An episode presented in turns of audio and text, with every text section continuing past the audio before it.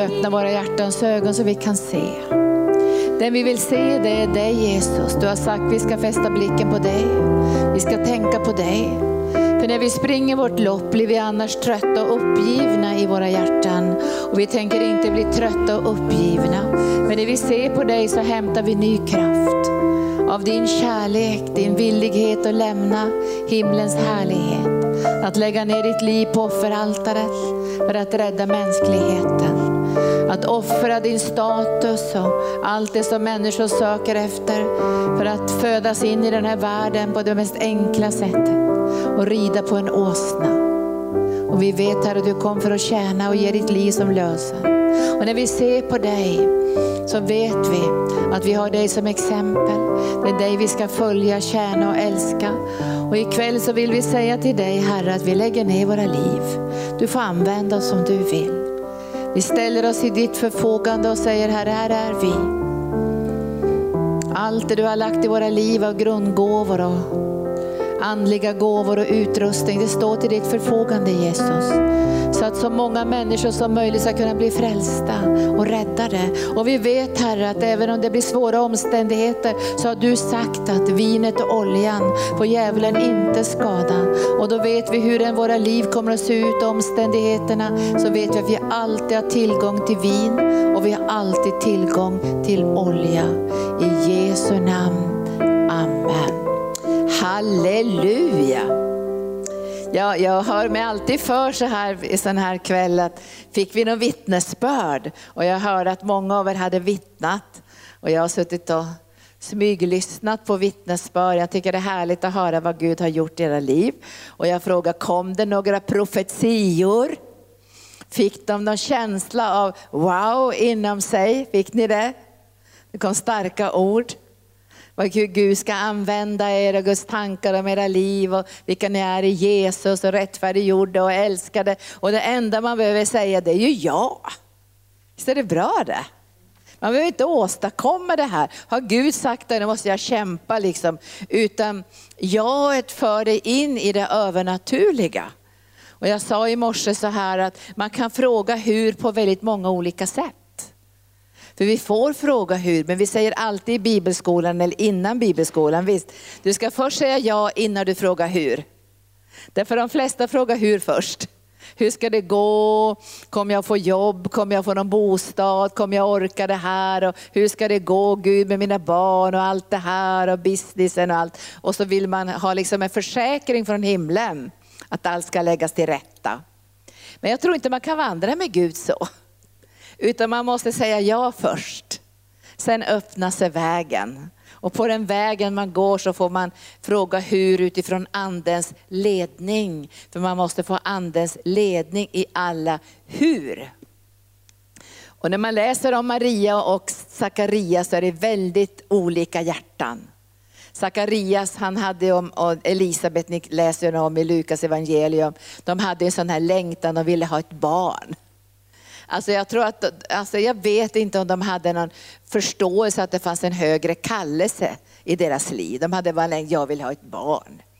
När jag hör människor säga sådär, jag vill ha ett barn, då säger jag, ja men det är väl underbart att få ett barn, men det finns en högre syfte. Det finns, an, det finns någonting annat också i det här. Och jag tror att när det bara blir det här att jag vill ha det här äh, jordiska, då kommer man också in i en begränsning i sitt gensvar till Gud. Visst kan det bli så? Så när, när Sakarias och, och, och, Elisabet hade ju bett gång på gång, Gud ge oss ett barn, ge oss ett barn, och hon var ju ofruktsam. Och då gick åren och då var det här naturliga över. Och ibland när det naturliga är över så tror vi att, att Gud är lika begränsad av det naturliga som vi är. Det är fel, eller hur? Nu var det naturliga över. Och ibland för Gud oss till en plats där vi inte kan fixa det själv. Det är ganska skönt när man får lite, lite halvjobbigt i sitt liv eller halvjobbigt i kyrkan. För då kan man alltid tänka, vi fixar det. Vi har några kontakter och vi kanske kan lösa det här. Så försöker man fixa det. Men ibland kommer man till punkter där man säger, Gud det här kan inte jag fixa. Du måste gripa in. Och det är väldigt bra att veta hans namn. Hans namn är rädd i hågen, rantar runt i ringen. Hans namn är, vad det kan vara, rädsla och obeslutsamhet. Hans namn är under. Hans namn är rådgivare. Hans namn är mäktig Gud. Och det låter ju häftigt, men hans namn är evig fader, omsorg. Hans namn är frisförsta. Nu citerar jag Jesaja 9. Visst är det starkt? Vi vet vem det är. Och när de stod där och bad och bad, nu var det förbi allting. Och när han hade gett upp det här, ibland ger vi upp saker, då kommer Gud mitt under hans tjänstgöring. När han står i, liksom, i det heliga, då kommer Gud och säger, nu Gabriel kommer, den högsta ängeln, han blir på dåligt humör. Läs får ni se. Då inte särskilt som vi blev, men han blev i alla fall bestämd. Och så säger han, ni ska få, en, ni ska få ett barn, ni ska få en son. Och då säger han, hur ska det gå till? Jag är ju gammal som gatan. Det här går ju inte på något naturligt sätt något längre.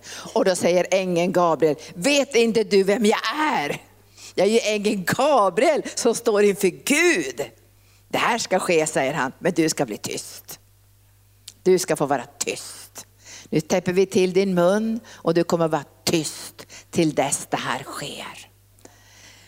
Och ibland får det vara så att vi har varit i så mycket otro så vi får vara tyst. Men jag tror inte de visste riktigt Jesaja 40. Har ni läst Jesaja 40?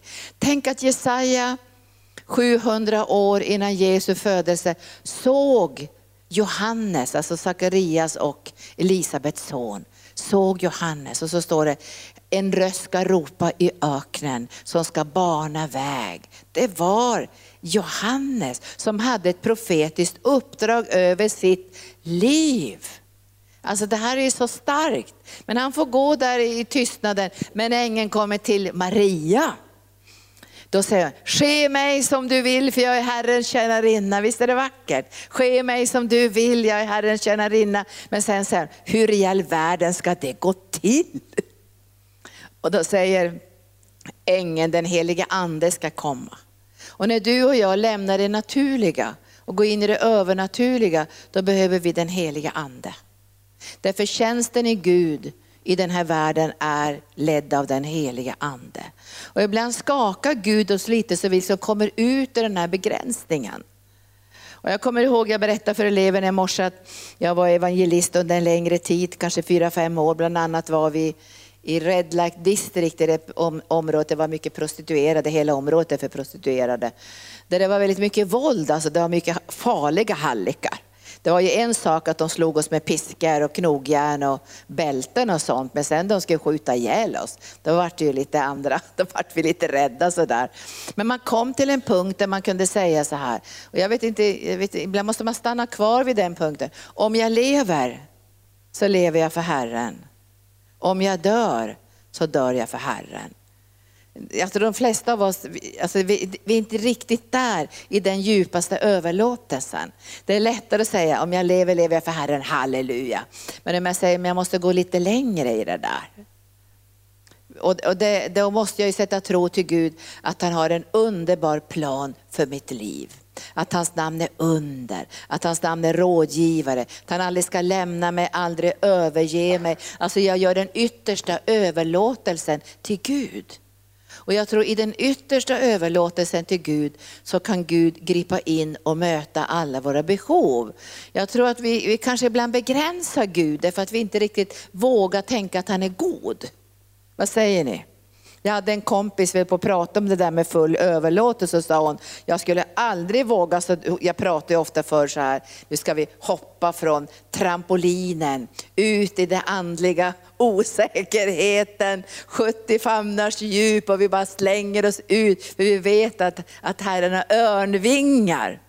Och då sa hon så här, nej, nej, sa hon, jag kommer inte överlåta mig på det sättet, jag vet inte om det håller.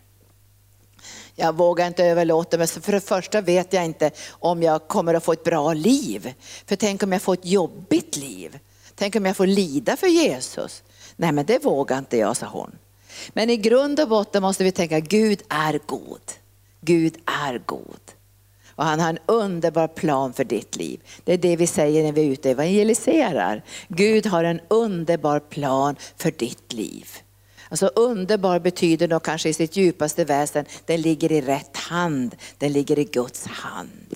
Det är inte säkert att allt blir sådär, typ från världens synpunkt att allt blir jättebra och vi, vi, har, vi kommer in på ett räk, räkmacka till himlen. Men Gud har en underbar plan för våra liv. Det förutsätter att vi tror det för att kunna göra en överlåtelse. Vinet och oljan kan djävulen inte skada. Vet du var det står någonstans? Det står i Uppenbarelseboken om de här eh, sju sigillen som Jesus öppnade. Och det, här, det ena sigillet som han öppnade i början där på sigillen så ser han en blekgul, nej det är en svart häst. En svart häst. Den blekgula hästen det är det fjärde inseglet och det är sjukdomarna. Och de här som, som folk är jätterädda för. Alla sjukdomar som kommer. Det, det är den blekgula hästen. Men den svarta hästen det, det är hungersnöden. Och nu tänker jag inte bara på fysisk hungersnöd utan den andliga hungersnöden. Alltså vi kommer att komma in i en andlig hungersnöd. Därför Bibeln säger så här att när vi har fejat och prytt utan Jesus, vad händer då? Då kommer sju ännu värre andar. Och alla de här mindful-övningarna och yogaövningarna som tömmer människor öppnar upp för någonting annat fasansfullt som kommer att komma. Och därför står det i Bibeln att att när den här svarta hästen kommer så är det liksom hungersnöden. Men då säger Gud så här, att vinet och oljan kan inte djävulen skada. Vinet och oljan. Och jag håller fast vid det där och tänker, hur än framtiden ser ut så kommer vi alltid ha vin och olja. Alltså vi kommer ha vin, det betyder kärleksrelationer med Gud kan ingen stjäla ifrån oss. Guds härlighets närvaro, ljuvligheten från den helige ande. För Bibeln säger att vi ska ha 600 liter vin. Läs får ni se om tvagningskärlen, det är överdrivet.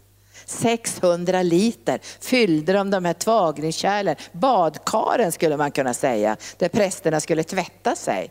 De fyllde dem med vatten och sen förvandlade Jesus det här till vin. Så det var över 600 liter vin. Därför Gud säger vinet och oljan kan Satan inte stjäla ifrån oss och ta ifrån oss. Så därför måste vi vara rädda om Guds relationen, eller hur? Så nu när du har fått möta Gud så är det härligt under hela de, dagarna, de här dagarna. Var rädd om vinet. Och, och det står i höga visan, dricker druckna av kärlek. Vi behöver vara rädda om vinet. Är det något vi ska vara rädda om så är det kärleksrelationen med Jesus, den här djupa kontakten med Gud. Det kan inte djävulen ta ifrån oss. De kanske kan ta ifrån oss vår värdighet och de spottar på oss och förkastar oss och marginaliserar oss. Men de kan aldrig ta ifrån oss vinet, halleluja. Och vem kan stå emot någon som är drucken av den helige ande? När du är drucken av kärlek till Jesus, vad ska de säga? De kommer bara säga, det här är underbart.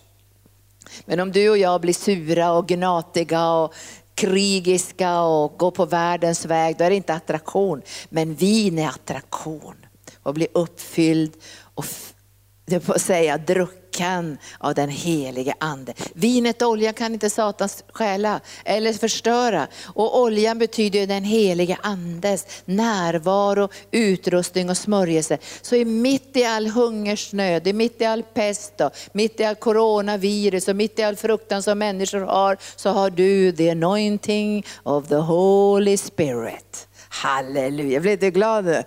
När alla skakar av fruktan, då har du den heliga andes smörjelse. Och den smörjelsen för människor till Golgata kors, där det finns helande och upprättelse och läkedom och frihet från onda andar och framförallt frihet från fruktan.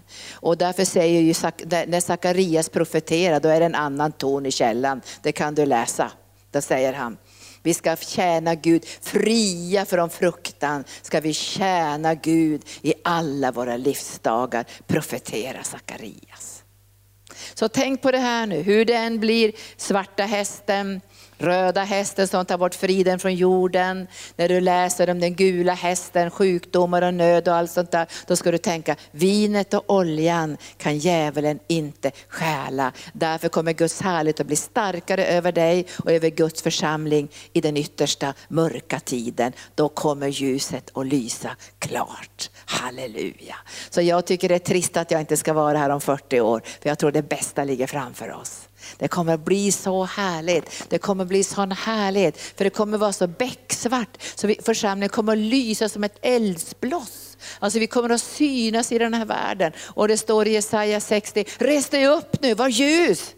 För Guds härlighet kommer. Människorna kommer att vandra i mörker, folken i mörker. Men över er ska ljuset gå upp och hedningarna ska vandra i det ljus som har gått upp över er. Och så står det, och deras rikedomar ska tillfalla er. Halleluja. Bevara det här nu. Om det är något jag är rädd om så är det vinet och oljan i mitt liv. För jag vet hur lätt du kan förlora kärleksrelationen.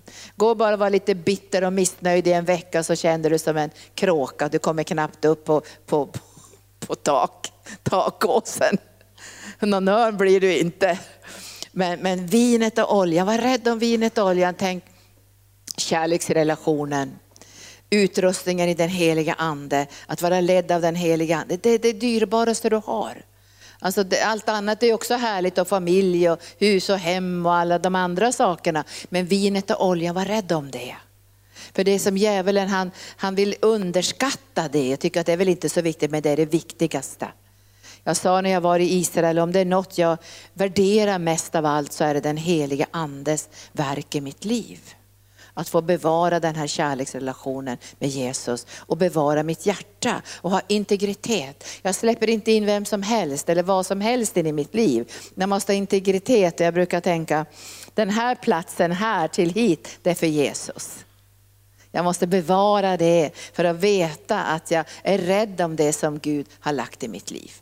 Och nu ska vi titta lite grann på det här ikväll.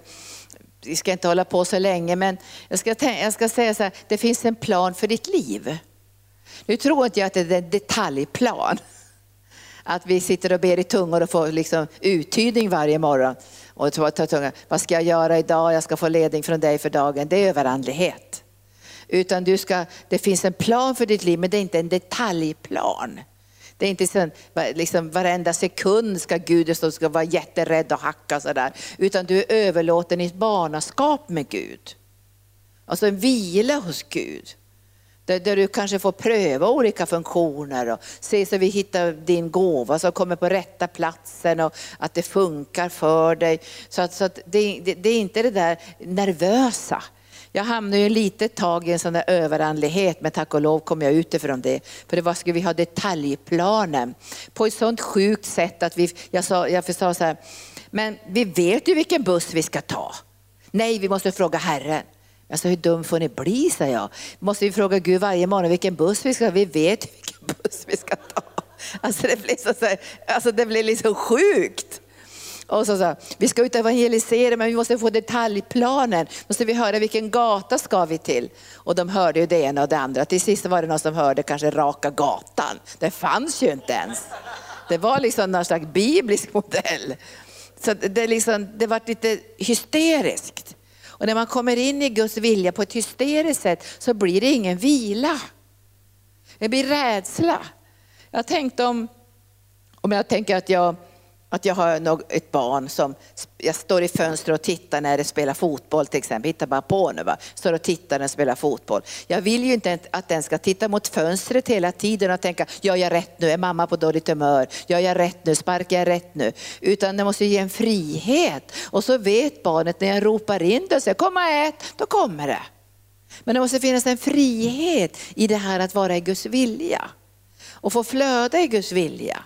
För ibland tar det lite tid att hitta det där vad, vad, man, vad man är bäst på, vad grundgåvorna passar och alla de här sakerna. Så man måste få liksom ett utrymme.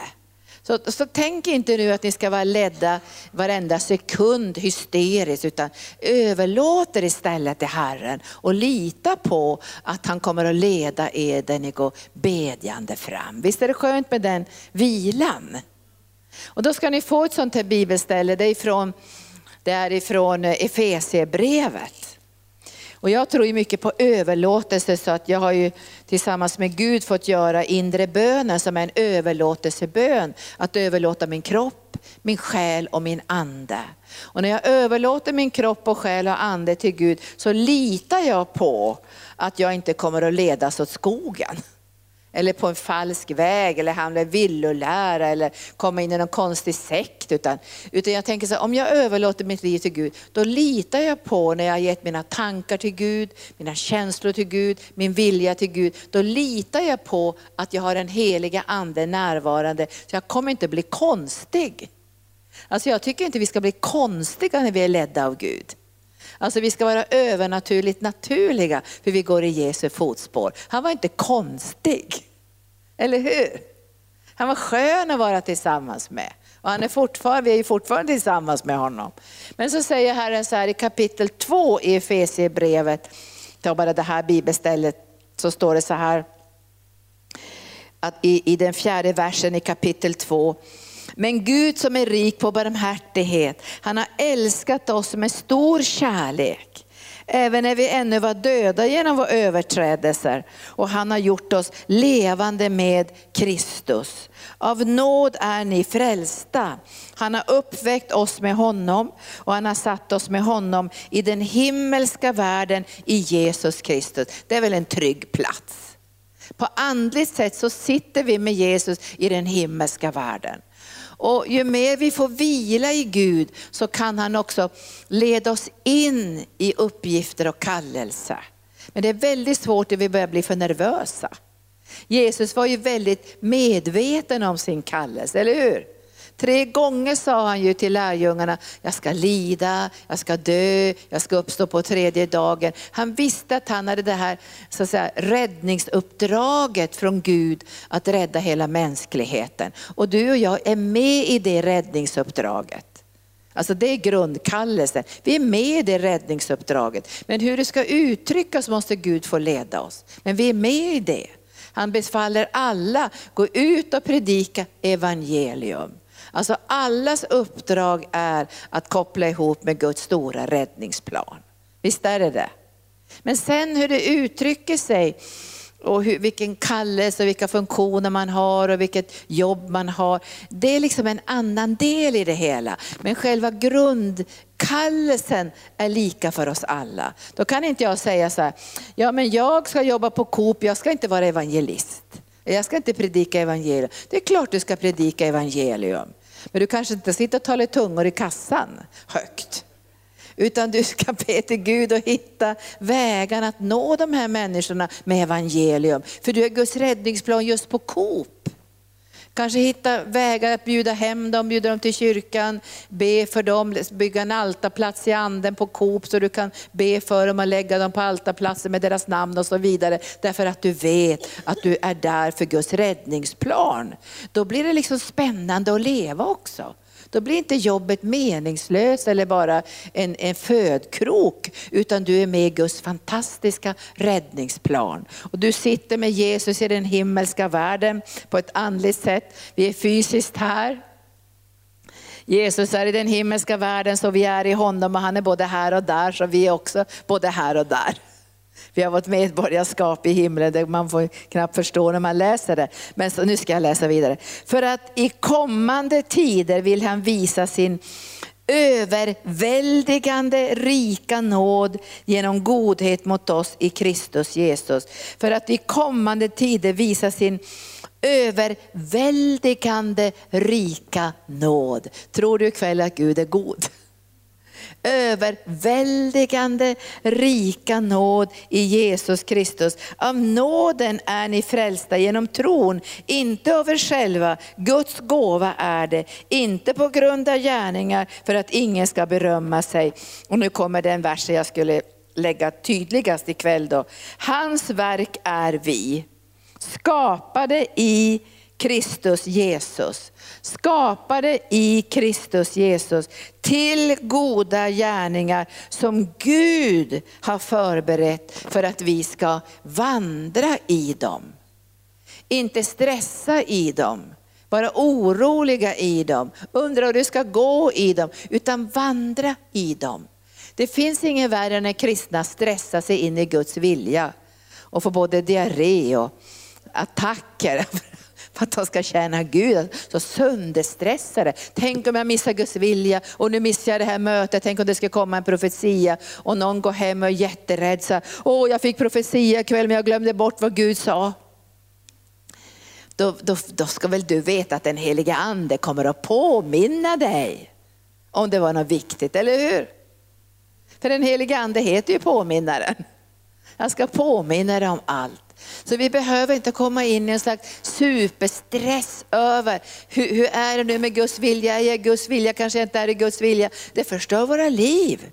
Vi får tänka, det är förberett för mig i Jesus Kristus. Han har lagt det till rätta. Jag kan känna mig helt trygg. I frid ska jag föras fram, inte som en flykting. Och jag litar på att Gud kommer att korrigera, leda mig och hjälpa mig, för jag känner min far.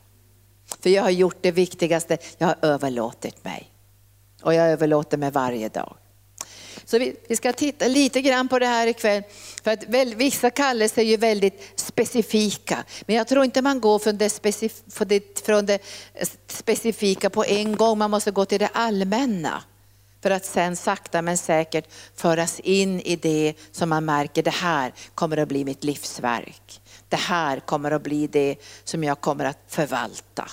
Men jag säger det igen att det är vinet och oljan som vi behöver förvalta allra mest, då kommer vi inte fel. Men vi ska se här, vi ska läsa ifrån, vi ska ta något från Apostlagärning, men jag ska börja läsa ifrån Jesaja och se attityden. Jag tycker han är så härlig den här Jesaja. Ibland måste saker läggas till rätta. Alltså det måste röjas undan vissa saker. Och det kan inte vi röja undan för vår kallelse och för Guds plan för våra liv. Utan ibland måste saker röjas undan i anden också. Alltså det måste läggas till rätta. För jag frågade Gud en gång, varför väntar du så länge och valde Maria? Alltså det, han kunde ha gjort när han hade velat. Han, hans ögon överfor hela jorden och det fanns väl många flickor, men hans ögon stannade vid just en flicka. Och då vet man inte varför valde han just henne. Alltså det fanns en timing. Och när jag läste Jesaja 6 så står det så här att det hände någonting i den där tiden. Och det står året då kung Ussia dog. Och jag har bara läst det, tiden när kung Ussia dog. Men det var någonting med kung Ussia. Du kan läsa om kung Ussia, slå upp honom i, det här är Jesaja 6. Kung Ussia var en otroligt välsignad kung. När man läser om honom så tycker jag att han nästan var mer välsignad än kung David. Alltså han var så välsignad. Alltså han fick så mycket favör från Gud. Men i den här favören så gick han fel. Han blev högmodig. Han ville inte hålla sig till sitt mandat och det område och det uppgift han hade fått av Gud, utan han ville ha prästernas uppgift. Han ville vara inför Gud med rökelsen, han ville göra prästtjänsten. Och han kom i en sån dårskap så de försökte stoppa honom. Du, det är inte din funktion där, du ska inte in i det här. Så på något sätt så fanns det ett stopp i anden. Och då, de försökte, men Ussia du får inte göra så här. Till och med ett medarbetare försökte stoppa Ussia. Men han fick ett raseriutbrott och sa, jag gör väl vad jag vill. Jag tar vilken plats, som jag, som jag, jag tar vilken plats jag vill. Och så står det att spetälskan slog ut på hans panna och han fick leva utanför lägret hela sitt liv. Och när jag läste det där så tänkte jag, vad viktigt det är att jag kan vila i det som Gud har lagt i mitt liv, så att jag inte tar någonting som inte är mig givet. Men jag tror inte att det är vårt problem ikväll, för de flesta av oss tar inte ens det som är givet. För vi är så i jantelagen och människofruktan och begränsar oss själva och så, så jag tror inte att det är vårt problem. Att vi skulle inte ta det som är givet från Gud. Men jag känner ibland så här, nej, och stiga tillbaka. Jag kan inte ta någonting som inte är givet av Gud. Jag kan inte, man vill ju så mycket, man vill ju så mycket, men det står ju i Bibeln att ingen kan ta någonting som inte är givet från himlen. Men jag tror att det är så mycket givet från himlen att du kommer att få mera än nog. Överväldigande nåd. Men det var någonting med Ussia och när han steg åt sidan då kunde Gud uppenbara sig i härlighet. Och då står det att den här unga Jesaja då, han fick se Herren. Och jag ska säga det, när du får se Herren, om du har en längtan i ditt hjärta från den här kvällen, säg, det är att få se Herren. Alltså inte, jag, jag säger inte ens att jag vill se mirakler. Jag, jag vill ju också se mirakler. Men jag ska få välja mellan att se mirakler och se Herren. Då vill jag se Herren. Visst är det så? Vi vill gärna se mirakler, demonerna ska slängas ut och krafterna ska böja sig och motståndet ska lägga sig och vi är ju krigare också. Men om jag ska få ett val så säger jag, jag vill se Herren. Jag vill se Herren.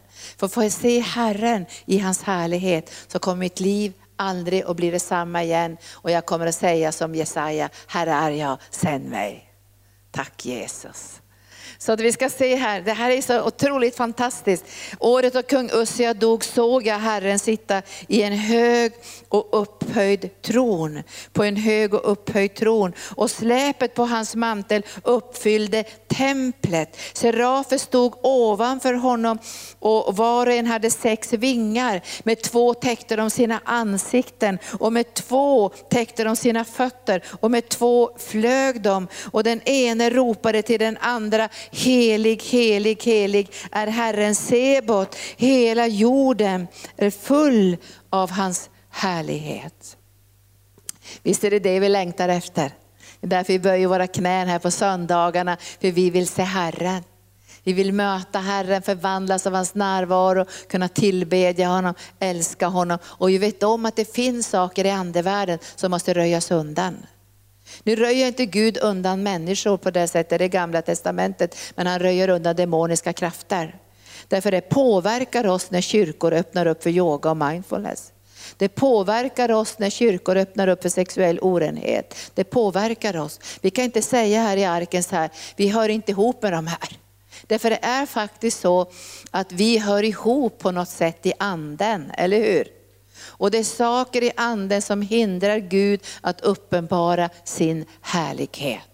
Och det kan inte vi undanröja. Vi kan inte springa och röja i olika kyrkor och säga släng ut yogamattorna. Vi har inte mandat till det. Men vi kan i anden be att Gud ska röja undan saker som hindrar hans härlighet att bli uppenbarad. Därför när jag läser nya testamentet tänker jag, vi har inte sett mer än kanske 20 procent av allt det som Gud beskriver i nya testamentet. Är vi ärliga nu? Jesus botar ju alla sjuka. Alla demoner släppte sitt grepp. De väckte upp de döda. Det var en kraft som flödade från himlen. Vi är inte där än, men jag ber och tänker så här, när, när typ Ussia, nu säger jag Ussia, demoniska krafter, får vika åt sidan, då kommer Herren att uppenbara sin härlighet. Och det är därför vi vill be också för Kristi kropp över världen.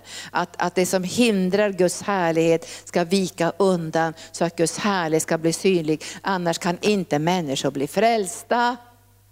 Det är Guds härlighet som skakar oss att överlämna våra liv till Gud. Vi ska inte kunna övertala varandra ända med de finaste profetier att du ska känna Gud. Du måste se Herren, då förändras ditt liv. Och får du någon, får du någon fråga, så får Gud fråga, vad vill du? Så säg, jag vill se dig Gud. Moses var ju lika vild, han sa så här, jag vill se dig, jag vill se dig, jag vill se dig. Och han tjatade på Gud och till sist så sa Gud till honom, det går inte, du kan inte se mig. För om du ser mig så dör du. Men jag kan visa ryggen. Jag går och visar dig ryggen och du kommer att få se min härlighet. Men vad står det i bergspredikan, kommer ni ihåg det?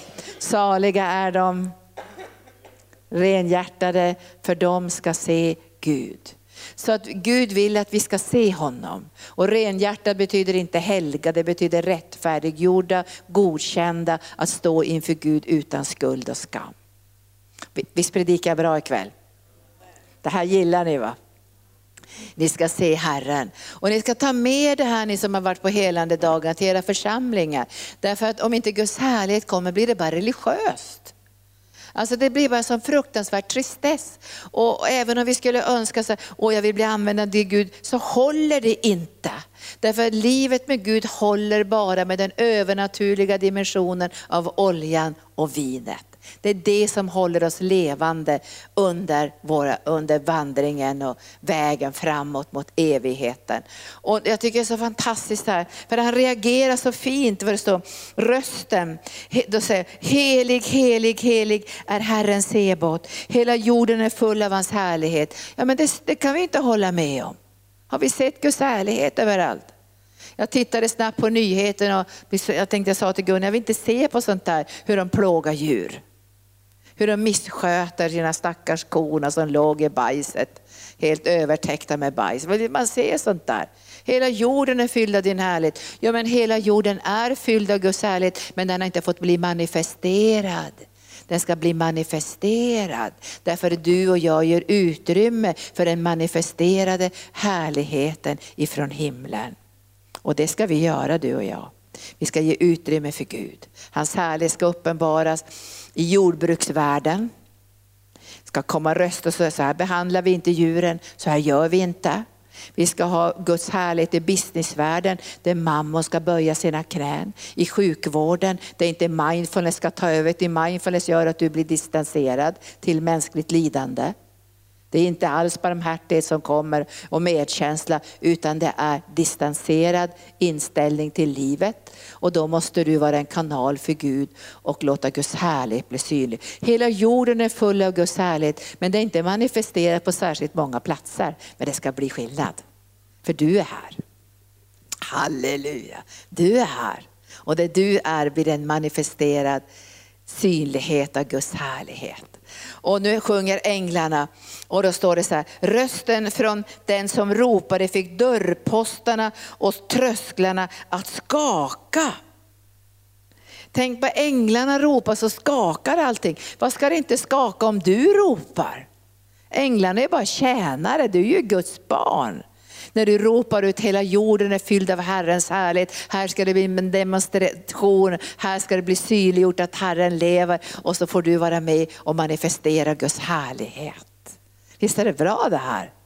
Vi får tänka så här hur Gud ska använda oss. Men, men han reagerar ju Jesaja så här, ve mig jag förgås.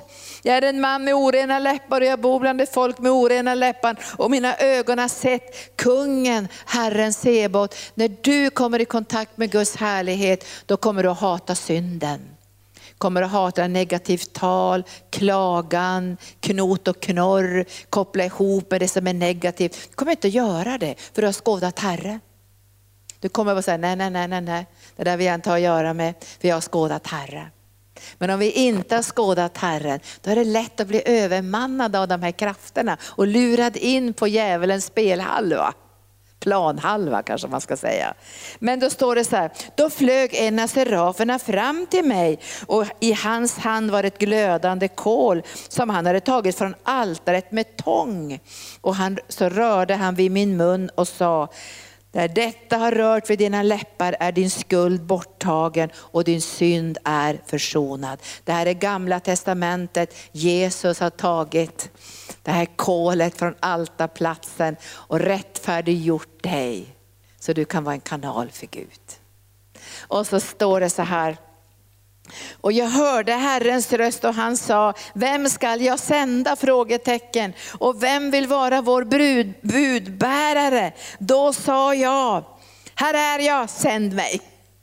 Jag tycker det är så fantastiskt gensvar. Här är jag Gud, sänd mig. Det är det enda Gud behöver höra från våra hjärtan. Sen för han oss in i vilan.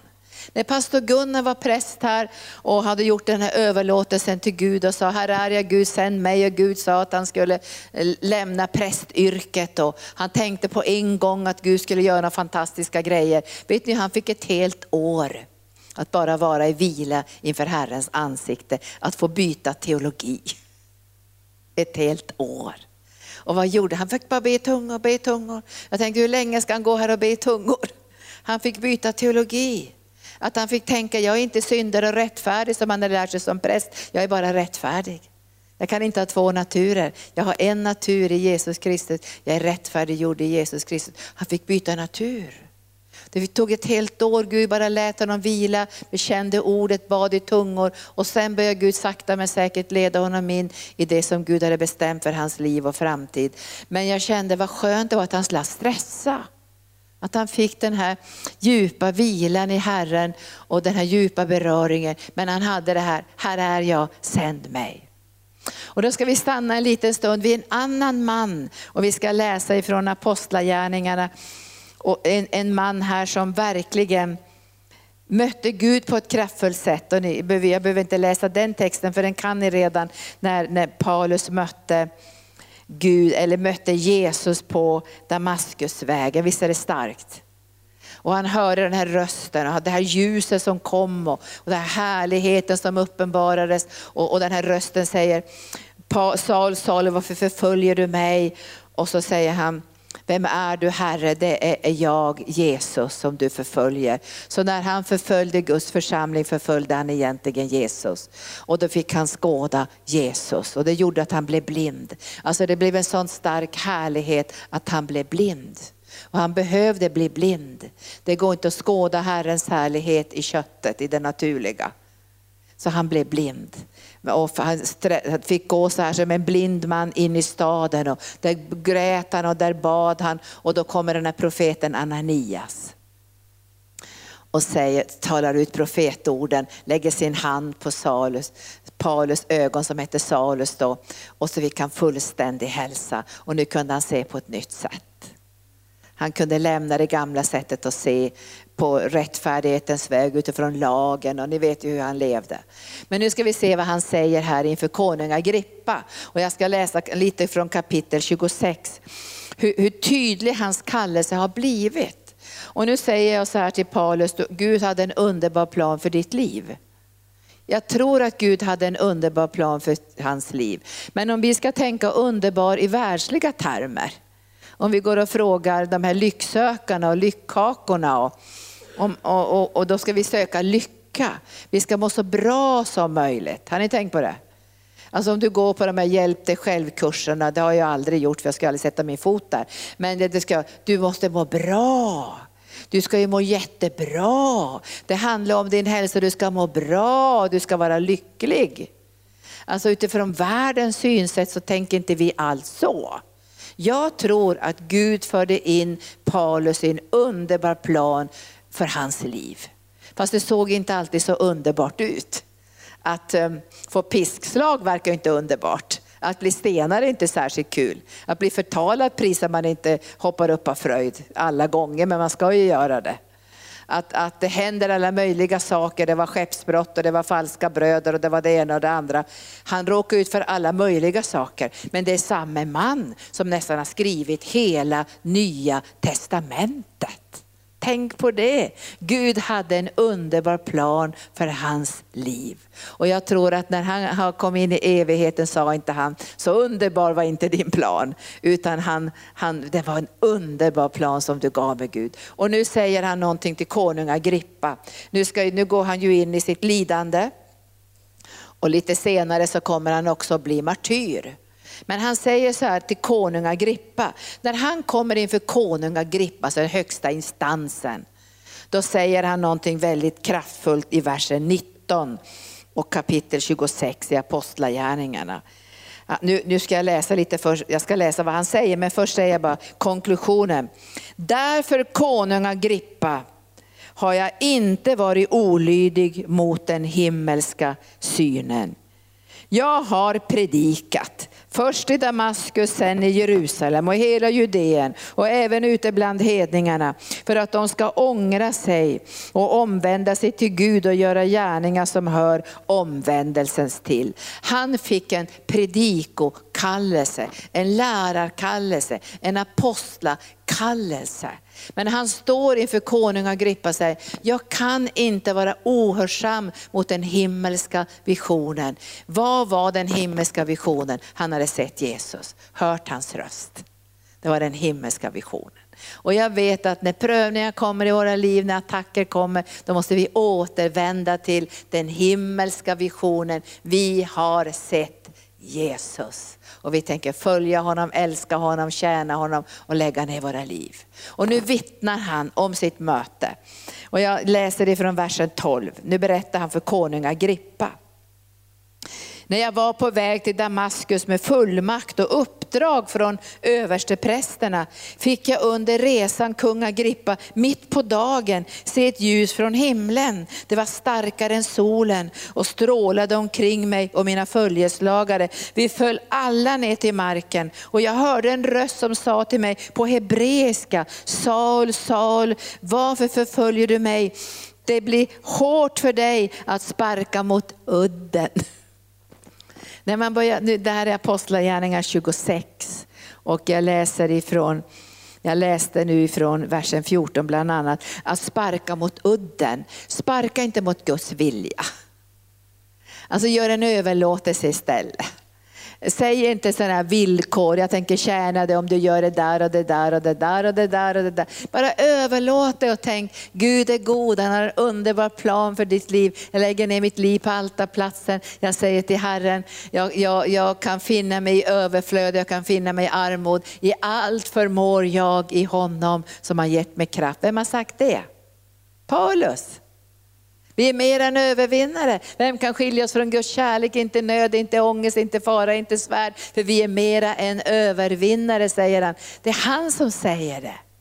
Det är han som har sett den himmelska visionen och det har påverkat honom så starkt. Och han säger, jag tänker inte spjärna emot något längre. Jag tänker inte hålla emot något längre. Nu överlåter jag mig.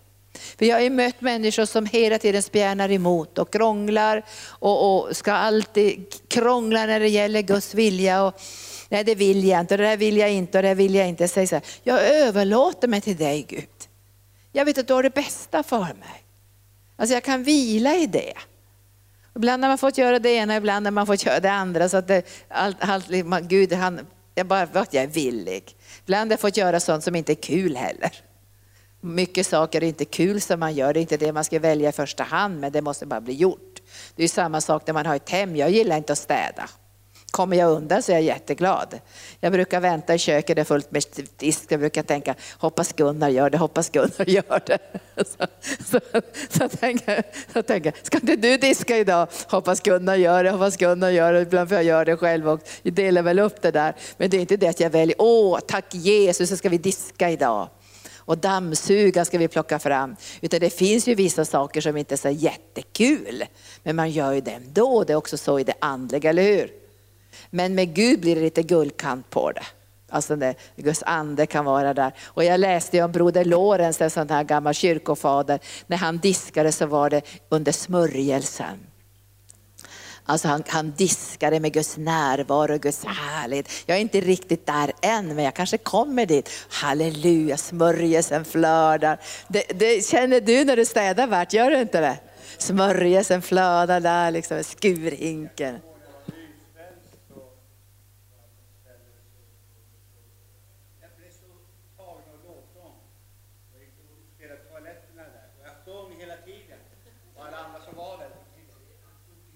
Ja, tack Jesus. Det ska vara rena toaletter. Alla bakterier ska vara bort. Ingen ska vara, ha någon Då städar Jesus med dig.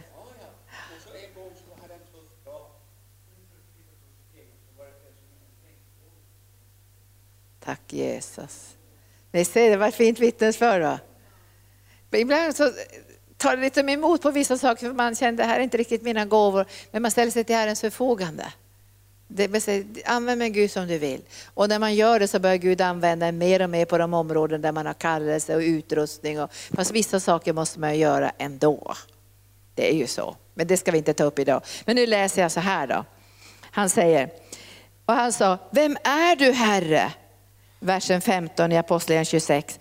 Och Herren svarade, jag är Jesus, den som du förföljer. Men res dig och stå på dina ben.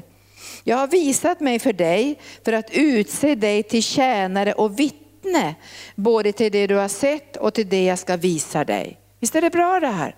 Det du redan har sett och det jag ska visa dig. Det finns en, spräm, en härlig framtid. Vi har inte sett allt än. Gud kommer att överraska oss, det blir inte bara som vanligt. Det finns en överraskningsmoment också.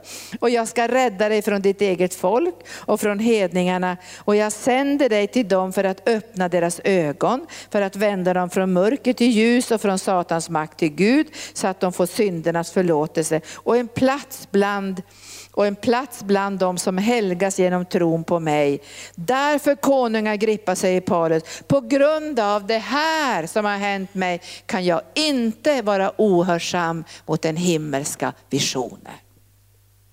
På grund av det här som har hänt mig, jag kan inte ta någon annan väg, jag kan inte göra någonting annat. Jag, jag har sett Jesus, jag har hört hans röst, jag har fått hans kallelse och han har sagt det här har jag visat dig och jag kommer visa ännu mer saker. Men jag tänker inte vara ohörsam mot den himmelska visionen, alltså kärleksrelationen med Jesus. Och vi ska avsluta och titta också på vad han säger. Jag brukar ofta, jag läser, jag läser väldigt ofta hans brev, jag älskar hans brev. För jag tänker det här är en levande person som har skrivit de här breven. Han, han, har praktiserat allt det här och tillämpat det i sitt liv. Det här är inte bara överdrifter och fantasier utan det här är, det här är praktik. Och då säger han så här ifrån Filipperbrevet 3, sjunde versen. Väldigt starkt. Men allt som förr var en vinst för mig räknar jag nu som förlust för Kristi skull. Alltså allt det, det här som var en vinst för mig, det är en förlust nu för Jesus skull. Jag tänkte, tänk att kunna få säga det här, att allt som jag tyckte var fantastiskt och underbart och som gav mig glädje, och så, det ger mig ingen glädje längre. Och det här, det här, nu, är ni, nu sparkar jag in en öppen dörr här. Men när man möter nyfrälsta som säger, som jag sa nej till Jesus när jag var 17, 16, 17 med sådana dumma ord att ja, men jag vill inte bli kristen för då blir jag bara en tråkig filadelfist med mössan nedtryckt på huvudet. Alltså, det var bara fördomar. Jag vill inte bli sån det, då får man inte göra något kul längre, får man inte gå på fest, då får man inte dricka alkohol, får man bara gå med mössan neddragen. Visst är det knäppt? Alltså det, det, var bara så, jag sa nej till Gud på grund av fördomar och negativa saker. Och sen fick jag väldigt jobbiga, mörka, hemska år. Men sen när jag blev frälst, jag ville ju göra något av det där som jag gjorde förut. Allt som jag hade som en glädje. Alltså det var ingen glädje längre, även om det var kul. Alltså jag hade ju ställt in mig på doktorandprogrammet och allt det här och jag hade redan utstakat min framtid och allt. Och det var det som gav mig glädje. Det gav mig ingen glädje längre. När jag mötte Jesus så var det som att det där gav inte mig den glädjen längre. Så jag ville gå på den vägen. Så när Gud sa, lämna allt och följ mig lämna universitetsvärlden, lämna de här kompisarna, lämna den man som du älskar. Lämna allt för min skull. Då var jag ju tvungen att tänka och tro att Gud hade någonting bättre för mig. Och jag kände att allt det här som tidigare gav mig glädje, det gav mig inte glädje längre, för nu hade jag min glädje i Jesus. Alltså det var som en annan drivkraft inom mig. Och det, jag tror att det är det här som Paulus pratar om. Han var på de bästa skolorna, han satt vid Gamalias fötter, han var påläggskalv bland översteprästerna. Han var en ung man och hade en sån position och sånt inflytande så han fick rekommendationsbrev att förfölja Guds församling. Och så allt är förlust. Allt det som förut jag tyckte var viktigt. Och I gamla översättningen tycker jag att det nästan är bättre. Han säger, han, han säger, jag räknar allt som förlust, men det står egentligen avskräde i alla andra bibelöversättningar. Folkbibeln skriver lite snällare. Men det står avskräde. Alltså jag ser det som sopor. Om jag jämför det jag har fått ifrån Gud så är det sopor. Då är det inte dåligt med utbildning och sånt där. Men i jämförelse med Guds heliga kallelse är det sopor. Så om man tänker att man lämnar saker för att följa Jesus så är det en större skatt. Kommer ni ihåg den rika ynglingen? Sälj allt vad du äger så ska du få en skatt i himlen. För en sak saknas fortfarande i ditt liv säger Jesus. Det saknas någonting. Det är ett område som inte har fått överlåtelsen än. Och man vet ju inte riktigt om man har överlåtit allt. Därför man går i kyrkan hela tiden. För man vill att anden ska visa, är det någonting som behöver beröras? Är det något som jag ska få släppa taget om? Är det något jag ska göra överlåta? Så man, man ser ju inte hela sitt liv och tack och lov att inte man ser det heller. Utan man får ta en bit i taget. Visst är det bra det? Men han säger, allt är avskräde. Ja, jag räknar allt som förlust, för jag har funnit det som är långt mer värt. Kunskapen om Jesus Kristus, min Herre. För hans skull har jag förlorat allt och jag räknar det som skräp för att vinna Kristus och bli funnen i honom. Inte med min egen rättfärdighet, den som kommer av lagen, utan den som kommer genom tron på Kristus. Rättfärdighet från Gud genom tron. Och då säger han, då ska jag lära känna Kristus och kraften i hans uppståndelse och dela hans lidanden genom att bli lik honom i hans död, i hoppet om att nå fram till uppståndelsen ifrån de döda. Så radikal är inte jag riktigt, men jag önskar att jag skulle blir det. För Jesus säger, nu lever, eller han säger om Jesus, nu lever inte längre jag utan Kristus lever i mig. Alltså, han är ju så fruktansvärt radikal. Han måste ha fått ett sånt kraftfullt möte med Jesus. Och är det något vi ska bedja om varje dag, jag vill se Jesus. Det ska vara oljan och vinet, jag vill se Jesus. Jag vill hålla kvar den här bilden av Jesus i mitt hjärta för jag ska förvandlas till hans avbild. Och nu kommer slutmålet och det läste jag i bibelskolan i morse. Inte så att jag redan har gripit det. Han är på väg. Versen 12. Inte som jag redan har nått målet. Alltså han är inte framme än. Du och jag är inte framme än. Vi har inte nått målet än. Men vi springer vårt lopp. Vi har inte nått målet än. Men han säger så här, men jag jagar efter det och griper det eftersom jag själv är gripen av Jesus Kristus. När du och jag är gripna av Jesus Kristus, när man möter människor som är gripna, Alltså inte gripna så att man är fasttagen så här i första hand. Man är gripen, man är hänförd. Man ser ju ibland på människor som är gripna. Jag tror många tycker att de är överdrivna som är gripna. Alltså de här hysteriska som alltid ska lyfta händerna och prisa Gud i tungor och ligga på sina knän och gå på alla möten och längta efter profetier. De är så jobbiga. Men det kan hända att det är de som är gripna. Och när vi grips av den heliga ande, då händer det något i våra liv. Då vet vi, jag är gripen av Jesus och, han, och jag är gripen och jag grip, vill bli gripen så jag kan gripa tag i allt det som han har för mig. Men jag, han säger, jag är själv gripen av Kristus. Bröder, jag menar inte att jag har gripit det än, men ett gör jag. Jag glömmer det som är bakom, som ligger bakom och så sträcker jag mig mot det som ligger framför och jag jagar mot målet. Jag jagar mot målet. Det låter lite stressigt här, eller hur? Vi ska för, vi, han har förberett våra liv så vi ska vandra i det och nu jagar han mot målet. Han jagar, alltså det finns en sån iver. Och jag skulle önska i mitt eget liv att jag skulle få större iver efter bibelläsningen. Du också va? Större iver efter bönen, större iver efter att få möta trossyskon. Ivra ännu mera. Att jag skulle få en större iver. Så ivrar, jagar efter det som tillhör Gud. Och jag tror att det här är inte stress. Jag tror inte att det här är stress. Så inte att det här gör oss stressade och utbrända i vår vandring med Gud, utan det här tillför energi, kraft och glädje. Tror ni inte det? Det kan inte vara att vi blir utbrända och nedslagna bara för att vi ivrar efter Herren, utan vi får mer och mer energi och glädje och framtidstro. Och så säger Paulus här, jag jagar mot målet för att vinna segerpriset. Och då tänker man, vad är segerpriset för någonting? Ska vi få tapperhetsmedalj för att vi stod ut? Nej, det står så här, segerpriset det är Guds kallelse till himlen i Jesus Kristus. Ditt segerpris. Om jag tänker här när vi kommer in i evigheten så kommer segerpriset att vara Jesus. Är det inte det? Han är ditt segerpris. Att det är Jesus som är ditt segerpris. Och sen när du har Jesus som ditt segerpris, då kommer han att öppna ditt liv. Så du kommer att få se vad det betydde att du sa ja. Det betydde någonting att du sa ja. Jag känner ibland, tänker man, betydde det något att vi sa ja?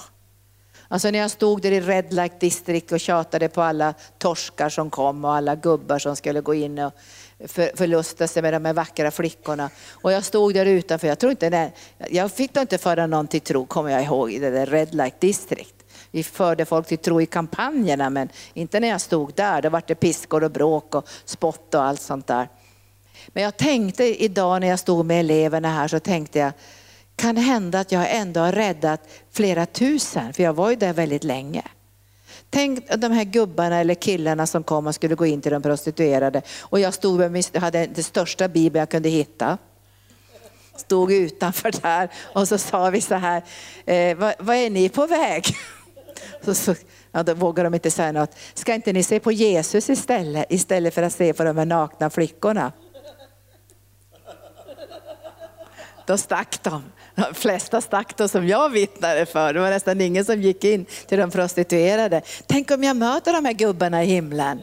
Och då säger de så här, tack vare att du stoppade mig. så har jag blivit rädda för evigheten. Så det är inte allt som vi ser nu. Ord som vi har sagt och människor som vi har hjälpt. Alltså vi får inte se allting. Men det här segerpriset kommer till dig också. Och det gör att det, vi motiveras att lämna det som är bakom oss och sträcka oss efter det som är framför oss. Därför att vi, vi har inte sett allt än. Men en dag så kommer Gud att vända på den här väven, om man nu ska säga. Så du kommer att se vad alla de här lösa trådarna betydde. Och då kommer Herren att säga, kommer du ihåg när du sa ja till mig? Kommer du ihåg när du böjde dina knän? Kommer du ihåg när du bad att du skulle få mera iver att läsa Bibeln? Det fick betydelse. Det var därför jag kunde välja dig som, som bibellärare.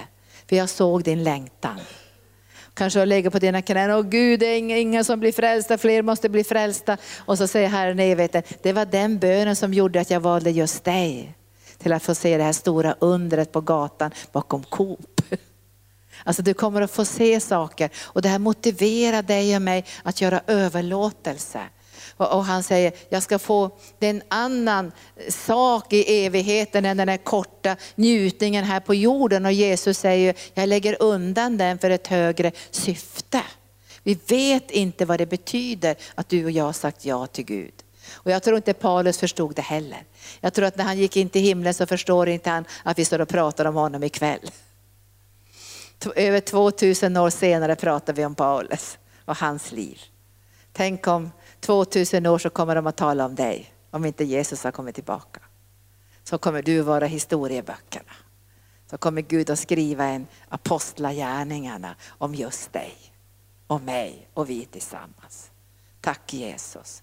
Så nu ska vi se det här att, att när vi det här viktiga att få skåda och se Jesus. Och han säger så här, så här bör ni tänka, ni som är mogna. Om ni tänker annorlunda i något avseende ska Gud uppenbara också det för er. Låt oss bara hålla fast vid det som vi har nått fram till. Och vi kan inte göra mer än vad vi har nått fram till, men det ska vi bevara i våra hjärtan. Men Gud har en underbar plan för ditt liv. Tänk vad många människor idag som lever utan Guds plan. Visst är det hemskt att möta människor i total meningslöshet. Alltså de får en liten kick på Ikea eller köpa lite god mat eller se på melodifestivaler. Jag vet inte vad folk håller på med. Men man får sådana små kickar av, av att man liksom känner att det blir kul i livet och så här. Men tänk och veta att Gud har en underbar plan för ditt liv. Och du kommer att påverka Jesu tillkommelse. För Bibeln säger att du ska påskynda hans tillkommelse. Så ikväll ska vi be ska bara komma in i den här vilan. Vi, säger, vi har överlåtelse, jag vill inte stressa med Gud och hetsa på grejer. Utan jag vill göra den här djupa överlåtelsen. Gud leder mig där jag går bedjande fram, men jag vill be om den här iven. Jag vill ha mera iver på olika områden i mitt liv och det vill ju du också. Jag vill helst inte bli avslagen. Och jag vet hur lätt det blir när man blir lite äldre så kan man bli lite avslagen. Jag vill inte bli det. Så jag ber också med den iven att det ska brinna en helig eld i mitt hjärta och att jag ska förstå min kallelse. Det är inte att sätta ner bopålarna här utan det är min kallelse ligger på ett helt annat plan. Det är himlen som är min kallelse. Och då motiverar jag att försaka och lägga undan mitt liv och det här. Men Gud har en underbar plan. Gud är god. Och jag vill säga det ikväll att, att när du överlåter det till Guds plan, för nu kommer du vara med och förändra på många sätt. Du kanske ska förändra i vården, förändra i businesslivet, du kanske förändrar i din församling. Det kommer att hända saker hos er som är på helande dagarna. För ni kommer att vara med och förändra i det här landet. Och då behöver vi bara ikväll säga, vi överlåter oss till Gud. Och så ska vi ha den längden, vi vill se Jesus. För ibland, nu har jag inte blivit så väldigt förföljd och sådär, men ibland har man fått sådana dåliga grejer på sig. Då tänker jag så här, stänger jag mina ögon och tänker, jag vill se dig Jesus nu. Jag vill inte se det här negativa, jobbiga. Jag vill se Jesus. Man brukar säga, när du, ser på, när du ser på människor blir du förvirrad. Eller har brukar säga så, när du ser på människor blir du förvirrad. När du ser på dig själv så blir du nedslagen. Men när du ser på Jesus så blir du förvandlad. Och då kan du liksom hålla den här kursen, vandringen. Ibland får man köra slalom i livet men man kommer ner i alla fall. Mellan olika prövningar kör man lite slalom. Men Herren är med oss. Så nu ska vi ta lite lovsång. Nu ska du få göra den här överlåtelsen och säga, här är jag Herre, sänd mig. Hur det kommer att bli det vet inte jag. Men Gud kommer att leda dig där du går bedjande fram. Och han kommer att ha överväldigande nåd Och det du vet idag, det är inte allt, det finns mer. Till och med Paulus visste att det finns mer för mig. Han visste inte att han skulle skriva alla de här breven till exempel. Tänk att få skriva de här breven. Helt fantastiskt. Så nu tackar jag dig Herre för den här kvällen. Och vi vet Herre, att du har kallat oss var och en. Och vår kallelse sträcker sig längre än den här korta livstiden. Vår kallelse sträcker sig ända in i evigheten. Och en dag ska vi få se vad det betydde att vi sa ja till dig. Vad den här kvällen betydde. För den här kvällen kommer att skrivas upp i Livets bok.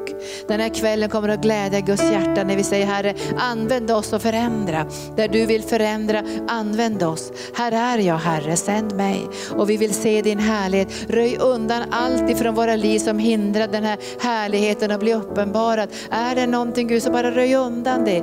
Vi, vi vill att allt ska försvinna från våra liv som inte gör att du kan uppenbara dig. För när Ussia steg åt sidan, då kunde din härlighet uppenbaras. Och vi ber att allt mörker, all köttslighet kötslighet och allt som håller dig tillbaka i det här landet, i Finland, på Island och Danmark och Norge ska få vika undan i alla dina församlingar så att din härlighet ska kunna bli uppenbarad, så ditt släp ska uppfylla templet så vi kan höra sången från seraferna och keruberna.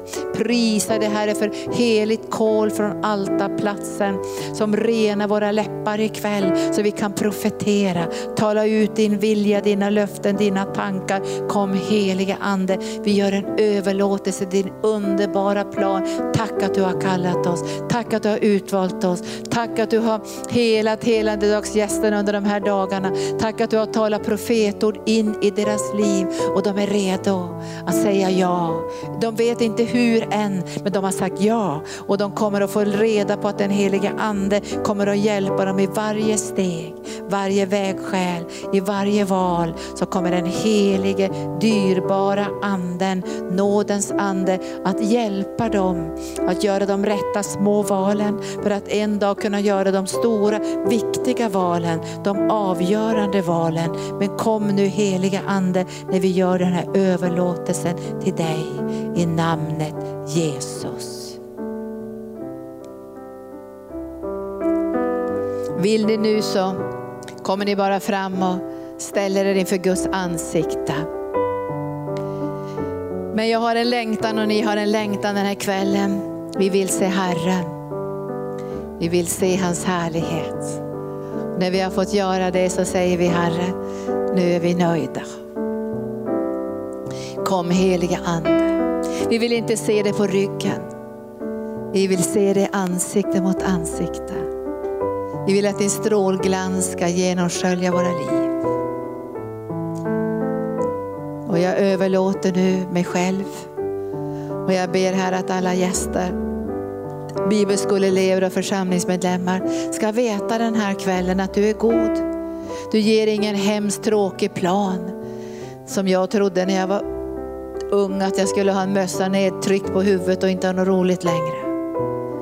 Alla dessa lögner och mörker som slog emot mitt liv. Men tack Herre att jag fick ge mitt liv till dig en dag. Lägga mitt liv på altarplatsen. Och fick se att allt det jag byggt mitt liv omkring, det var inte värt någonting. När jag mötte dig så, så sa du att allt det här andra, alla pärlor som är gjorda av plast, de lägger vi undan för den här dyrbara pärlan som är du Jesus.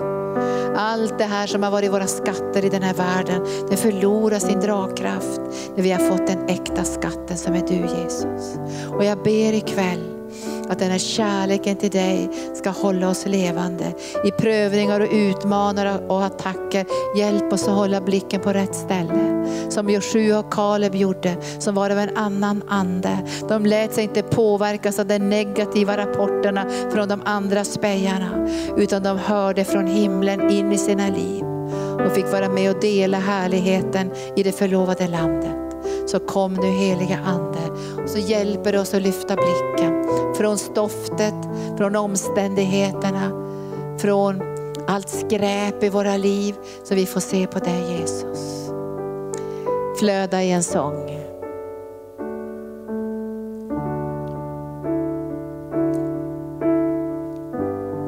Tack Jesus. Och vi bara känner Guds kärlek.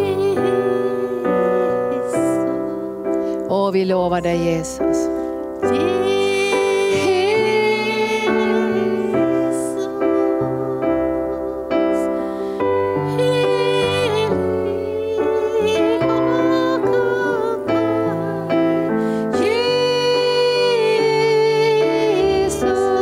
varenda vi vill se dig Jesus, det är längtan. Åh, vi har en sån längtan att få se dig här i arken. Allt vad vi gör utöver världen. Till olika länder, tv-arbete, helande dagar, församlingsliv, skola och förskola. Får vi inte se dig Jesus blir det bara jobbigt och tungt och besvärligt. Vi vill se dig Jesus. Och när vi har sett dig, då saknar vi ingenting i den här världen. Åh, bara uppenbara det för, för alla ikväll. Låt oss få se dig Jesus, genom den heliga Ande. Vi ser din offerdöd, din uppståndelse. Vi ser den kraft som flödar genom dig Jesus. Vi ser den vandring som du gick under den här, din livstid i den här världen. Där du inte lät någonting hindra dig. Där du var helt utan förkastelse, fylld med kärlek och glädje. Vi blir lik dig Jesus. Så kom heliga Ande. För du har gripit oss med din kärlek. Det är din kärlek som har gripit våra hjärtan nu vill vi gripa dig i allt som du har för oss. Och vi tänker inte stressa med kallelse, vi tänker inte stressa med någon hysterisk ledning, utan vi ska vila i din kärlek. Till marken öppnar sig för oss, till vi ser vad vi ska gå tillsammans med dig. I vårt privata liv men också tillsammans. Och vi vilar i din kärlek. Vi hastar inte fram som flyktingar, men vi ivrar i vår ande att få tjäna dig och älska dig och följa dig. Kom heliga Ande. Jesus. Åh, vi känner Guds kärlek.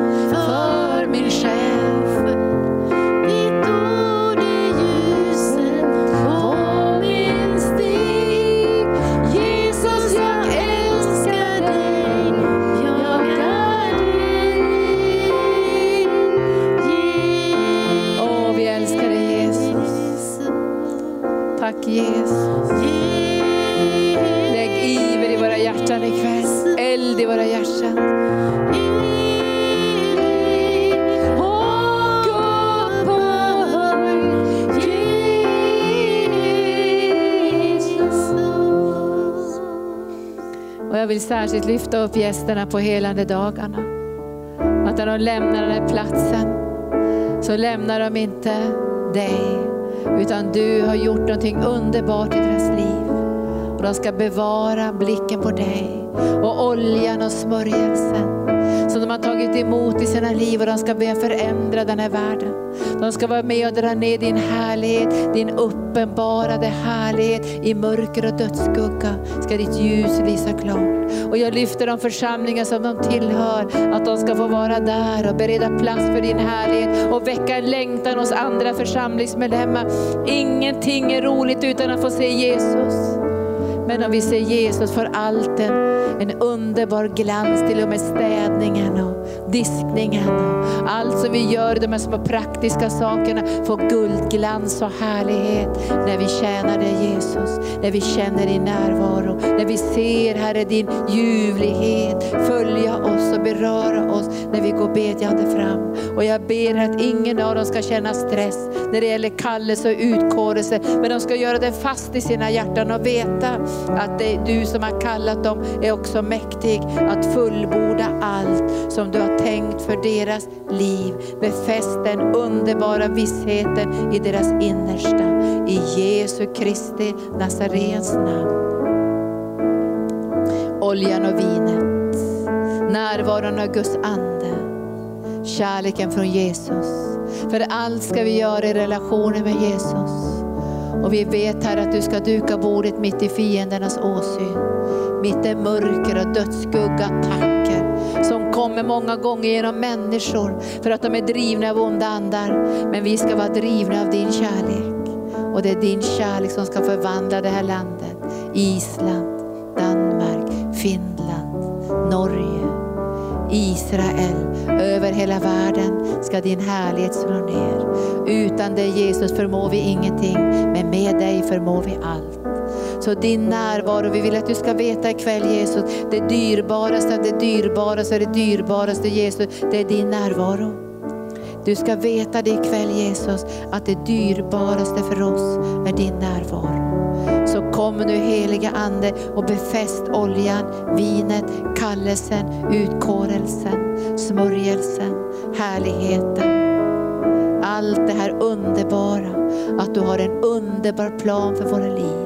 Att vi lever inte här ovissa om framtiden. Vi lever inte här med att gå från nöje till nöje. Vi lever inte här med korta kickar från det som kommer ifrån världen. Vi lever för ett högre syfte, att få tjäna den levande Guden. Det är vårt mål och det är vårt livs mening. I Jesu namn. Amen. Tack Jesus. Förebedare, du är med.